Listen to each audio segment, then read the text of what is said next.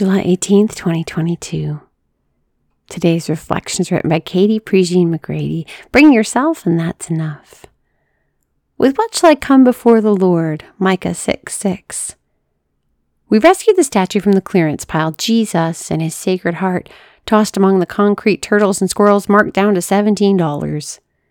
We didn't quite know where to put it at first.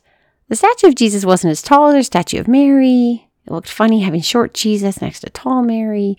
We tried placing it next to the little free library in our front yard, but then it looked like we had a kiosk for Catholic pamphlets in the middle of our neighborhood.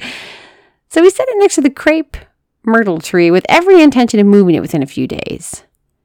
But then the 18 month old found it, and every afternoon while we piddled in the front yard with bikes and watering flowers, Claire would toddle over to shorter than his mom Jesus and sit down and start talking.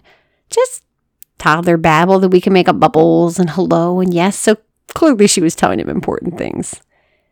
She approached him with empty hands and a mouthful of words, not carrying flowers or burnt offerings or thousands of rams. She just brought herself and sat down in front of not very tall Jesus and talked to him.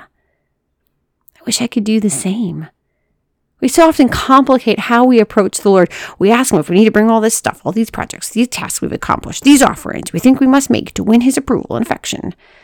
The prophet Micah laments about it in today's reading that reminds us of what the Lord wants most of all just you and me and our hearts.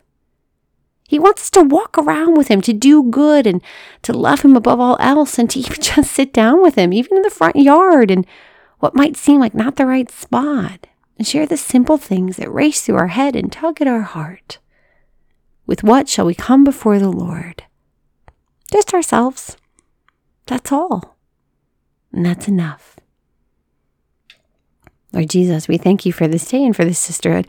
Help us to bring ourselves to you, Lord, in the simple moments of our day. We praise you in your holy and precious name.